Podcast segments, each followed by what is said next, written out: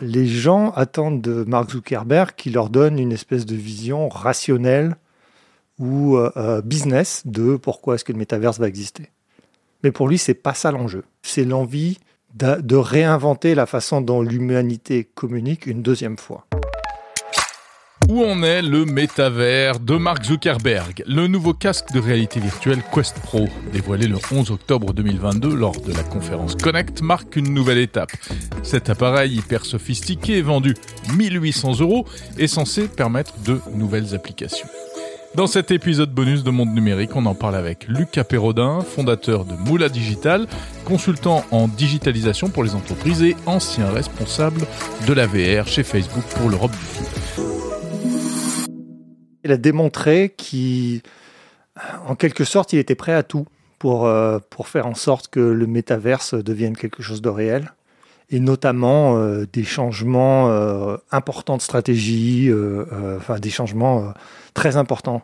Mhm. C'est vraiment fascinant. Alors si on parle du casque tout d'abord, ce fameux casque Quest Pro que vous aviez eu la chance d'essayer avant même qu'il soit présenté, vu de l'extérieur, on est quand même assez bluffé. Euh, il y a une progression, il s'est passé des choses. C'est une belle machine, non? Alors oui, euh, j'ai eu en effet la chance de l'essayer. Je l'ai essayé en mars 2022. Il y a certainement eu euh, des changements depuis. Bon, enfin, physiquement, c'est exactement le même casque. hein. Ça, ça n'a pas changé parce que ça prend des années hein, pour, pour tout ce qui est hardware. Il y a des améliorations, mais à la fin de la journée, on met toujours un casque de 600 grammes sur la tête, qui est relativement gros, qui a une heure, euh, deux heures d'autonomie. Et ça, ce sont les gros problèmes à régler pour la VR. Donc, on a changé beaucoup de choses, on a fait beaucoup d'améliorations sur ce que j'appellerais les petits problèmes. C'est-à-dire, euh, bon, les, les euh, focales sont plus fines, Ouais. La répartition du poids. euh, on a plutôt, euh, euh, en, en définition, on a, on a avancé. En lumière, on n'a pas tellement avancé. Mais euh, ce ne sont pas les gros points de friction qui sont entre euh, la VR d'aujourd'hui de niche et la VR euh, généralisée de demain ou la VR généralisée de demain. Ce qu'il ce qu'il va falloir, c'est que les casques soient légers, euh, qu'ils ne chauffent pas, euh, que le rendu en pleine lumière soit bon. Et ça, ça n'a pas été réglé. Ouais. On vous sent en- un peu euh, quand même euh, prudent et en tout cas, voilà, votre enthousiasme est très modéré sur la question. Oui, j'essaie de garder un œil général du, du- du public général sur, sur la problématique et pas un œil de spécialiste parce que les spécialistes s'enthousiasment de ce qui vient de se passer Mhm.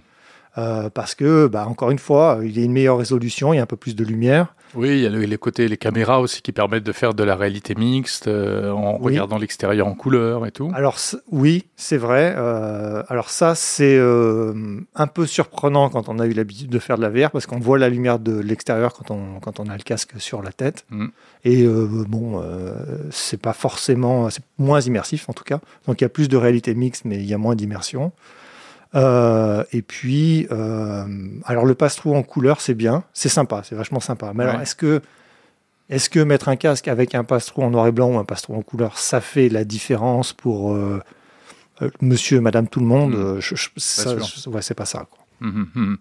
Euh, après, est-ce que ce ne sont pas deux utilisations différentes? D'un côté, la réalité mixte, je vais superposer des images à mon environnement, et du coup, je ne suis pas isolé. Et puis, la réalité virtuelle, où là, bah, je vais couper les caméras, je vais même mettre les caches sur les côtés euh, pour m'immerger totalement dans Horizon Workrooms ou Horizon euh, World ou dans n'importe quel jeu en 3D, en, en réalité, virtuelle, etc.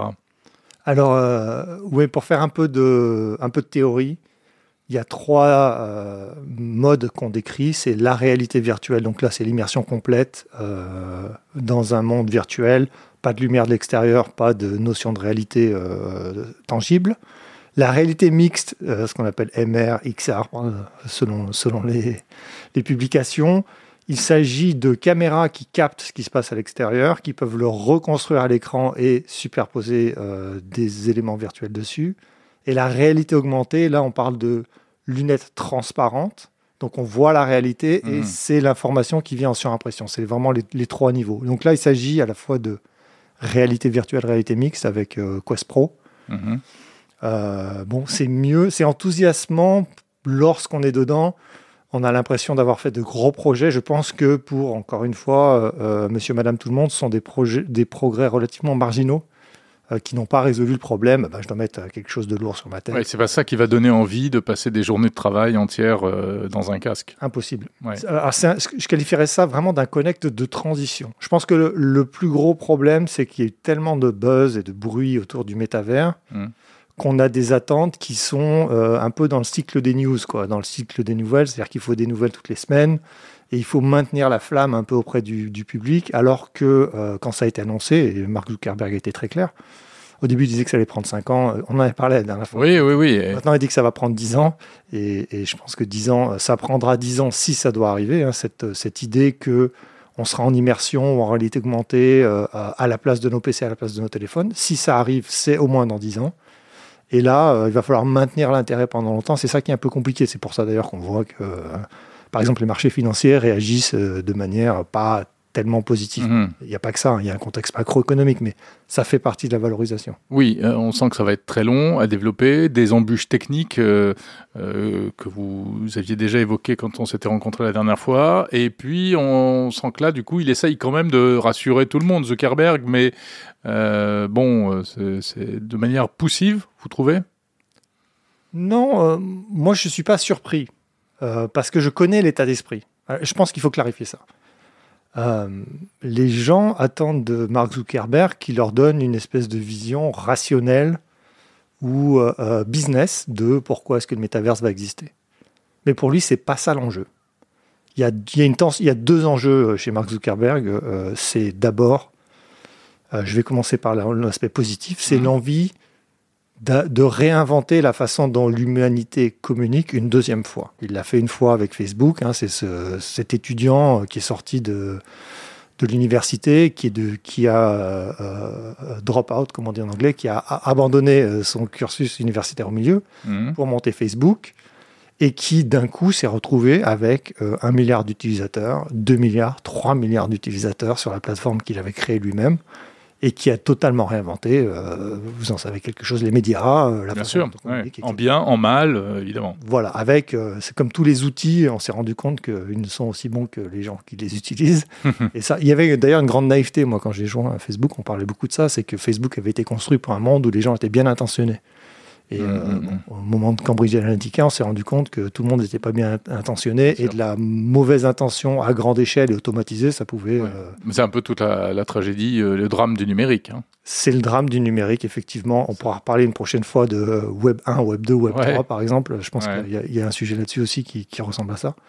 Et donc voilà, pour Marc, c'est cette espèce de vision, d'idée de dire qu'il sera celui qui aura mis ces immenses moyens euh, au service de l'avènement d'une nouvelle façon d'interagir avec les machines qui serait la réalité augmentée, qui serait plus fluide, plus naturelle, qui nous permettrait par exemple de faire ce qu'on fait aujourd'hui, c'est-à-dire de parler ensemble sans être au même endroit, mais en ayant l'impression d'avoir été au même endroit, donc d'avoir cette espèce de fluidité dans la conversation.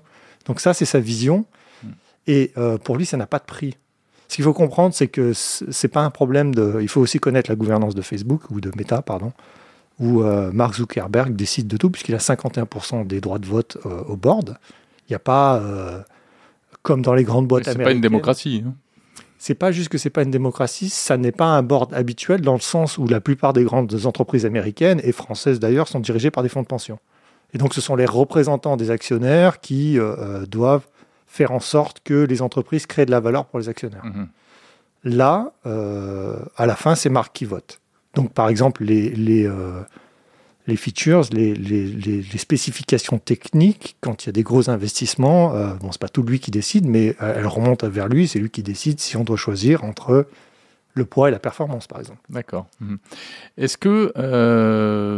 Alors juste, ouais, ouais, une deuxième mhm. motivation qui est fondamentale, c'est la dépendance à Android et iOS. Aujourd'hui, Facebook, WhatsApp, Instagram, euh, Messenger, tout ça, ça vit dans des operating systems qui sont iOS et, euh, et Android. Et, il veut s'en affranchir. Il veut s'en affranchir à tout prix. Oui, mais il vient de passer un partenariat avec Microsoft pour mettre euh, Windows et, toutes les suites. Ah, alors ça, on, dans le casque. On peut, on, on peut.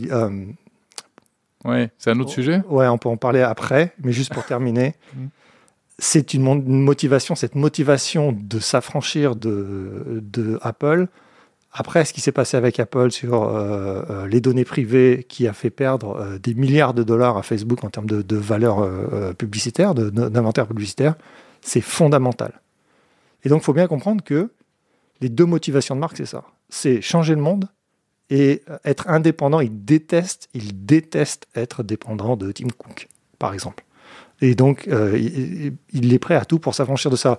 Il y a quelque chose qui se disait souvent, c'est euh, il disait que quand euh, Google a construit Android, on ne savait pas combien ça valait. Parce qu'on mettait. voilà, Facebook mettait 3 milliards, maintenant ils le disent, hein, ils mettent à peu près 10 mhm. milliards par an, ou Meta.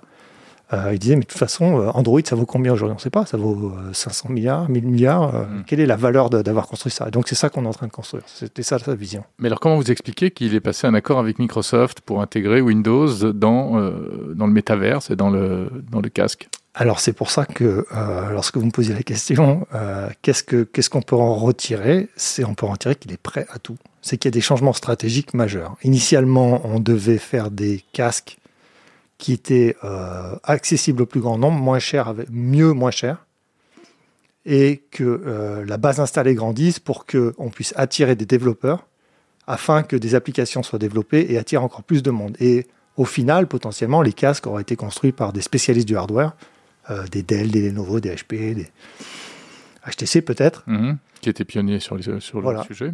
Et, et Facebook aurait eu l'operating system et les expériences il se trouve que bah, ça, ça va pas assez vite. Et donc, euh, il y a eu des, pivots stratégiques, notamment de dire, OK, on passe du consumer. Alors, par exemple, le, B2B, c'est hyper intéressant parce que moi, j'ai connu Oculus for Business, mmh. euh, créé. J'ai connu Oculus for Business qui a été fermé par Facebook. Ensuite, il y a eu une version euh, petites et moyennes entreprises qui s'appelle Quest for Business. Mmh.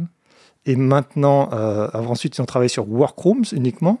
Et maintenant, ils vont mettre ce qu'on appelle le mesh Microsoft, euh, le tissu euh, Teams, dans Workrooms. Ça veut dire qu'on abandonne l'idée que les expériences B2B de collaboration soient entièrement construites par Facebook. Pourquoi? Parce qu'on pense que, un, on peut plus vendre des, casques qui sont euh, sponsorisés par l'argent de la publicité, parce qu'il y a d'autres problèmes par ailleurs sur les revenus de la publicité. Deux, ça va pas assez vite. Et trois, on préfère prendre le risque de ne pas avoir ces expériences faites par Meta, mais que euh, le fait d'avoir un partenariat avec Microsoft, ça permet d'aller plus vite. Donc on va faire le hardware et on va laisser euh, Microsoft faire euh, la collaboration en gros. D'accord. Ça fait de Facebook une entreprise de hardware temporairement, ce qui est totalement contre nature. Mais alors, vous pensez que c'est temporaire cette association? Enfin, on ne peut pas s'associer de manière temporaire avec Microsoft. Si? Quand les utilisateurs euh, seront plongés là-dedans, que Microsoft mes, 25 ans d'expérience euh, dans l'IT me disent qu'à la fin, c'est Microsoft qui gagne en B2B. Pourquoi? Parce que vendre, euh, vendre aux entreprises, c'est hyper compliqué. il ne s'agit pas juste d'avoir le bon produit. C'est un peu naïf de penser qu'on peut avoir le bon produit. Il faut avoir le bon produit, le bon software, le bon service et surtout le bon canal de distribution.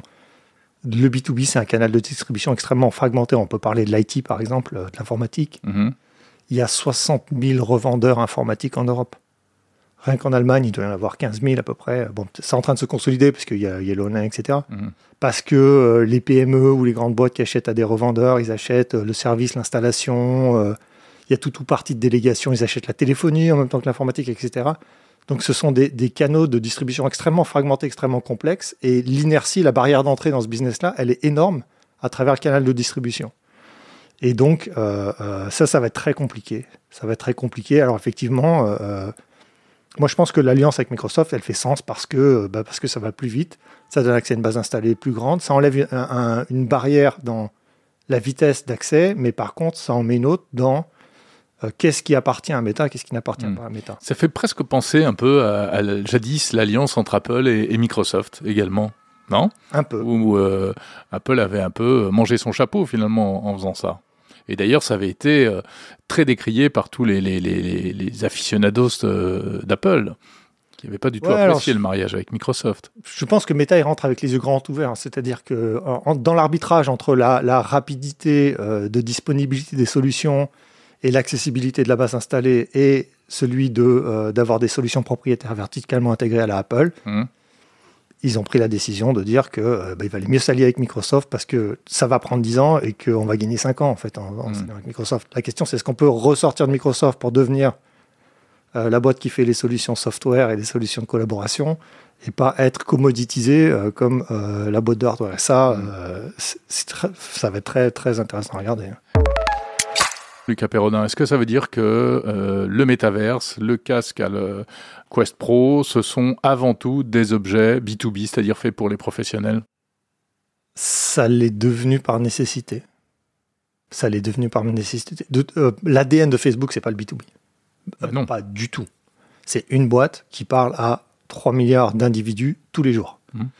Et le B2B, c'est, euh, comme je disais tout à l'heure, c'est un- un- un- une façon d'adresser les clients qui est très indirecte, très fragmentée, avec un- une grosse problématique canal. Donc, euh, euh, ça c'était pas le design, mais il s'est passé plusieurs choses. TikTok est arrivé, les revenus de la publicité sont, euh, ont commencé à diminuer, plus euh, le fait que Apple a coupé les signaux, ce qui fait que le retour sur investissement des publicités a, a baissé. Et donc tout ça, ça a fait que le revenu et la marge ont baissé. Et vendre euh, du hardware qui vaut euh, 1000 euros, euh, 250 euros, ça n'était plus possible. Parce que quand vous avez une base installée de 200 000 euh, unités, ça va, mais quand vous êtes à 10 millions d'unités, Mhm. Bon, je sais pas à combien ils en sont, c'est pas une communication euh, officielle, mais euh, quand on est dans les millions d'unités, euh, bah, ça, fait, ça coûte extrêmement cher. Donc il a fallu remonter les prix du hardware. Et là, on s'est tourné vers le B2B parce que qui a les moyens de payer un casque de réalité virtuelle 1700 euros Le B2B. Bien sûr. Comme avec HoloLens de Microsoft à l'époque. Ouais, alors j'ai vu beaucoup de, euh, Qui de tours d'honneur, de, de cris de victoire en disant qu'HoloLens était, euh, était mort parce que de toute façon, Microsoft avait plus besoin du, du cheval de Troie HoloLens pour faire de la réalité augmentée s'ils s'ils avaient euh, les solutions de collaboration chez, chez Meta. Je pense que d'abord, un, c'est aller extrêmement vite en besogne et Mhm. qu'on n'en est pas là. Je pense pas que Microsoft va mettre euh, son destin hardware entre les mains de, de Facebook à long terme. Et en plus, il y, a un autre acteur qui est venu alors, euh, sur le terrain qui est très intéressant. C'est que ByteDance, propriétaire de TikTok, qui est déjà venu euh, envahir le terrain euh, du social et de la publicité, a acheté une boîte qui s'appelle Pico, qui fait beaucoup de B2B et qui a relissé là il y a, très peu de temps le Pico 4. Alors le Pico 4, ça vaut, ça vaut 50 euros de moins qu'une Quest 2, mais ça a des pancake lenses et ça a un pass-through en, en couleur. Donc euh, les, euh, les mêmes caractéristiques. Alors c'est pas exactement le même cas- Enfin, les caractéristique. ça, principales caractéristiques de. ça a moins, une moins bonne résolution, etc. Mhm. Mais si on est une entreprise, euh, la question va se poser pour 1200 euros de plus, qu'est-ce que j'ai? Et, et ou, euh, ou 1100 euros de plus? Et, et, et j'ai- moi, je n'ai pas la réponse personnellement. Le, le Pico 4, je vais l'essayer cette semaine. là. Mais il n'y aura pas de Microsoft, de Teams et de choses comme ça dedans, pour le coup. Je- alors, je ne sais pas si la- l'accord Microsoft est exclusif. Euh, S'il y a plus de Pico 4 en B2B, il y aura du Microsoft euh, dans Pico 4. Parce que c'est ça qui est intéressant dans, dans les, dans les annonces de, de Meta également, c'est euh, la partie hardware dont on a parlé, mais également la, la partie euh, software. Donc Microsoft, et pas seulement, il y a plein de partenariats qui ont annoncés. Oui, alors euh, Accenture pour, pour les pros, alors plus B2C dans le divertissement Universal, euh, il, va y avoir des licences de jeux vidéo, de films, euh, etc. C'est ouvert, c'est venez à moi. euh, Alors, ouais. Et encore une fois, ça, ça revient à ce qu'on disait tout à l'heure, c'est que euh, sous l'impulsion de Marc, Meta est prêt à tout et travaille sur tous les fronts. Hmm. Tous les fronts, c'est-à-dire on fait du B2B, on fait des alliances avec Microsoft, Euh, on fait en sorte que ce qu'on fait en mixed reality soit publiable sur les Reels de Instagram. mhm. Euh, on fait des alliances en entertainment euh, avec, encore une fois, tout un tas d'acteurs, aussi dans le domaine de- des événements sportifs. On travaille sur les avatars. Alors là, ils ont parlé des avatars, les fast avatars, donc ce qu'on peut faire rapidement. Après, ils ont parlé des codecs avatars. Je pense qu'il y a un peu de confusion. Les Ouais. codecs avatars, ça ne marche pas sur Quest Pro. Un codec avatar, c'est un avatar qui est plus réaliste. euh, Oui, photoréaliste, enfin. Ouais, euh, exactement. Euh, simplement, euh, le problème, c'est que ça consomme tellement de- de- d'énergie et de puissance du processeur qu'on peut pas les mettre sur des casques autonomes ouais. aujourd'hui. Mhm. Donc ça, c'est plus pour l'avenir. Donc vraiment, et ensuite, il y a tout l'investissement sur la recherche fondamentale sur les matériaux qu'on n'a pas vu beaucoup. Facile à les pancake lenses, par exemple. Mais euh, encore une fois, réduire la taille des batteries, euh, faire en sorte que les, les antennes chauffent moins, l'investissement d'infrastructure pour avoir du edge computing avec des, des réseaux euh, à faible latence. C'est-à-dire qu'en gros, on sait que les casques, de toute façon, ne seront pas capables de, d'avoir la puissance nécessaire. Enfin, le compromis entre puissance et autonomie sera toujours tel que on ne pourra pas tout faire sur le casque. Donc, il faudra qu'il y ait des, des espèces de processeurs qui sont répartis sur les réseaux euh, GSM. Ce qu'on appelle le edge computing. Exactement, exactement. Donc très près de très près de nous, à, moins de 4 km. Euh, hmm. C'est de la puissance dans le cloud, mais exactement. pas trop loin quand même. Exactement. Donc tout ça, ça continue, mais euh, là, bon, on n'est pas prêt d'en voir les fruits. Est-ce que ça nous rapproche du métavers, ça, ou, ça nous en éloigne, ce métavers qui, visiblement, n'a pas franchement la cote, en tout cas en France, euh, ne suscite pas beaucoup d'intérêt, à part euh, pour des raisons marketing du côté des, des grandes marques, etc. Mais le, grand public euh, semble tout à fait prudent, voire méfiant par rapport à ça. Alors, à la question, est-ce que ça nous rapproche du métavers? Oui, mais c'est définitivement ce que j'appellerais un connect de transition. une grosse annonce avec Quest Pro, mais qui finalement compte tenu du prix, euh, très clairement, ce qui va se passer, c'est que le nombre de casques vendus va réduire, là, puisque Quest 2. Qui mais Quest 2 reste, reste, disponible. Quest 2 a augmenté de 100 euros en août. Oui. Hmm. Euh, quand vous avez un produit grand public qui a deux ans et qu'on augmente le prix sur un produit technologique, euh, les ventes forcément diminuent. Cela dit, tout, tout augmente, hein, comme dirait l'autre. les iPhones ont pris, ont pris cher aussi. voilà. mais un, enfin, un iPhone 14, c'est un iPhone 14. Hmm. Un Quest 2 qui a deux ans, c'est le même, sauf qu'il est 100 euros plus cher. 1700 hmm. euh, euros. Donc là, on va voir forcément, euh, mécaniquement, hein, pour avoir fait encore une fois du hardware de, pendant 25 ans de la technologie, une augmentation du prix sur un produit qui est euh, dans le marché. D'abord, j'en ai fait très très peu, j'en ai fait en 2009 quand il y a eu la crise. forcément, on va avoir une diminution de la taille du marché. C'est mécanique dans les conditions actuelles. Donc ça, ça, donc ça, ça va être une transition. On va tester des technologies avec Quest Pro. On attend Quest 3. Alors Buzz n'a pas voulu dire Buzz, Andrew Bosworth, qui est le, le CTO de, de Meta, l'ancien boss de mon boss, euh, euh, euh, a dit qu'il voulait pas annoncer quand ça viendrait, mais on sait qu'on sait qu'il travaille dessus. Il y a eu des fuites d'ailleurs récemment. Mhm. Mais bon, là, on est vraiment dans une transition. La question, c'est quel est le niveau de patience du grand public? C'est-à-dire, pour s'y intéresser, pour revenir à la deuxième partie de la question, c'est ce que les gens aiment ça. Bah, pour que les gens aiment ça, il faut que ça leur apporte quelque chose. Quel est le point d'inflexion à partir duquel ça leur apporte quelque chose d'intéressant? On ne l'a pas atteint aujourd'hui. Et euh, quel est le niveau de tolérance des investisseurs de, euh, de tout le monde euh, pour attendre que ce point d'inflexion soit atteint? Parce que si c'est deux ans, ça va. Si c'est encore, si c'est 3, 4, 5 ans, est-ce que dans 5 ans, on aura envie de parler du métaverse comme d'une chose hypothétique ou on sera passé à autre chose Certainement, on sera passé à autre chose. Mhm. Et alors, le, qu'est-ce qu'il faudrait de plus pour aller vers la vision finale de Mark Zuckerberg? Il faut des progrès significatif dans des technologies qui sont déjà très matures. Donc il faut résoudre des très gros problèmes.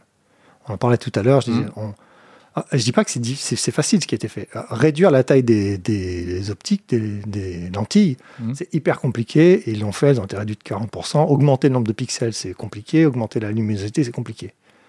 Mais les gros problèmes, c'est pas ça. Le problème, c'est euh, la puissance d'analyse dans le casque, c'est euh, le poids des batteries, c'est la chaleur dégagée par les antennes et c'est le rendu des matériaux transparents pour arriver à la réalité augmentée. Aujourd'hui, on ne sait pas faire. Aujourd'hui, si vous avez le soleil, vous avez une lunette de réalité augmentée, vous avez le soleil en face de vous, ça ne marche pas. Et ça paraît simple, mais c'est un très gros problème sur lequel énormément de scientifiques travaillent depuis un très grand nombre d'années. C'est pas un problème qui est nouveau. Donc là, il y, a, une physique fondamentale des matériaux, euh, il y a des problèmes à régler. Donc il faudrait que, ça, ce soit réglé. Au moins deux de ces trois problèmes. Ouais. Et là, on pourrait avoir quoi Un, Quest Pro 2 ou, euh, voilà, euh, Enfin, si ça arrive, parce qu'il mm. n'y a aucune garantie. Euh, moi, j'avais parlé avec Michael Abrash, qui est le, qui est le, le CTO, le grand gourou de, de Meta Reality Lab, qui est vraiment un, savant incroyable, un scientifique incroyable, qui est basé à Seattle. Et donc, on avait eu la chance de visiter ses laboratoires, discuter avec lui, etc. Et une des questions que j'avais posées, c'est est-ce que ces problèmes-là seront euh, euh, résolus dans ton euh, temps de vie Il m'a dit, je ne sais pas. Hum. Il n'était pas sûr. Les chercheurs cherchent, mais on ne sait pas quand ils trouvent. Et donc, il y a vraiment des problèmes fondamentaux, de, physique fondamentale à régler pour que ça devienne... Bah, on a tous les deux des lunettes aujourd'hui optiques pour que ça devienne aussi facile et agréable que ça. Et encore, quand ça, ce sera le cas, Est-ce que ce sera socialement acceptable? Rien n'est moins sûr. Hmm. Alors, si on se parle et que je regarde dans le coin ou que je regarde une autre information, je suis pas sûr que vous apprécieriez énormément. Non, non. Alors même si maintenant il y a des technologies qui permettent de, réaxer le, le, le, regard. Hein, bah, c'est Microsoft qui a présenté ça pas plus tard que le lendemain de la keynote Meta, euh, un système de visio sur le nouveau Surface, la nouvelle tablette Surface, qui permet, quand on regarde l'écran, de faire penser que euh, le regard euh, fixe en réalité la caméra. Lucas Perrodin, social, vous avez prononcé le mot et Mark Zuckerberg l'a prononcé je ne sais pas combien de fois. Le métavers sera social, le métavers sera social évidemment. On comprend pourquoi, c'est son fonds de commerce, c'est Facebook, est-ce que euh, ça vous paraît crédible? Euh, Oui. Alors, c'est déjà possible aujourd'hui, ça, paradoxalement. Mais ça veut dire quoi d'abord? Ça veut dire quoi? Social, ça veut dire qu'on peut interagir, on peut euh, jouer, discuter, créer, apprendre ensemble. Et donc, on peut avoir une activité commune dans un monde qui soit virtuel. On peut dire aujourd'hui Fortnite, c'est un métavers, puisque mhm. euh, je ne sais pas si vous avez des enfants, mais des adolescents avec euh, un téléphone, une console de jeu, avec une oreillette branchée qui se parle à, 25 dans le même chat, mhm. ça existe. Donc ça, ça existe déjà. Oui, ça existe sur PlayStation, sur Xbox depuis longtemps, etc. Et ça, euh, dans les jeux, alors un des cas d'usage qui peut marcher aujourd'hui dans la réalité virtuelle, c'est vraiment le gaming. Et ça, dans le gaming, ça peut, ça peut être le cas. Donc oui, c'est réaliste. La question, c'est Social à quelle échelle? Hmm. Social à l'échelle du gaming, qui est déjà une grosse échelle. Le, marché du gaming, c'est 150 milliards par an. Ou social au niveau des réseaux sociaux. Euh, si on met bout à bout TikTok, Facebook, etc., il y a probablement 3,5-4 milliards d'individus chaque jour dans les réseaux sociaux. Euh, là, on en est encore loin. Et Facebook dans le métaverse alors euh, ouais, Facebook Horizon, donc c'est possible. Est-ce qu'on aura envie d'y aller? On se pose la question. La question. Mais on se posait aussi la question de savoir, euh, pour être tout à fait honnête, euh, moi je me posais la question de savoir pourquoi les gens partageaient leur vie euh, sur Internet quoi, hein, il, y a, il y a 15 ans. Donc voilà, il faut aussi faire preuve d'humilité, peut-être que ça peut marcher. Mais en tout cas, c'est pas sûr. Mhm. Un, ça va prendre longtemps, ça va prendre beaucoup d'investissement, et il n'est pas certain que ça marche. Et je pense que les gens lisent un peu ils ont été surpris par le succès de Marc et ils lisent un peu la volonté de, Meta et de Mark Zuckerberg comme euh, euh, une indication qu'il euh, est certain que ça va marcher. Même lui, il dit We believe that it's going to work. Il ne dit pas On est sûr. On essaye. C'est un pari, c'est un mm. bet. Exactement. Et que vont faire les autres pour les ByteDance, d'ailleurs TikTok? Ne parle pas de, de métavers, cette chose comme ça pour l'instant. Alors, les seuls gens qui parlent du métavers, alors c'est intéressant c'est trop connoté méta. En fait, quand vous parlez métavers, vous faites de la publicité à méta. Ouais, bah là, il a, fait fort, effectivement. Donc, qui parle de métavers Les gens qui n'ont pas assez d'investissement pour faire parler d'eux. Donc, ce qui s'est passé, c'est quand Marc est venu parler de métavers, lui parlait de réalité augmentée, de réalité virtuelle. Et il y a tous les gens qui travaillent sur le Web3 qui sont devenus, venus dire Oui, mais nous, on construit des métavers. On mm. construit donc des mondes virtuels dans lesquels vous pouvez être propriétaire de votre terrain sans avoir la notion d'immersion. En fait, vous pouvez aujourd'hui, dans Sandbox, vous pouvez acheter un terrain. Euh, sur votre téléphone portable. Donc, euh, ça n'a rien à voir.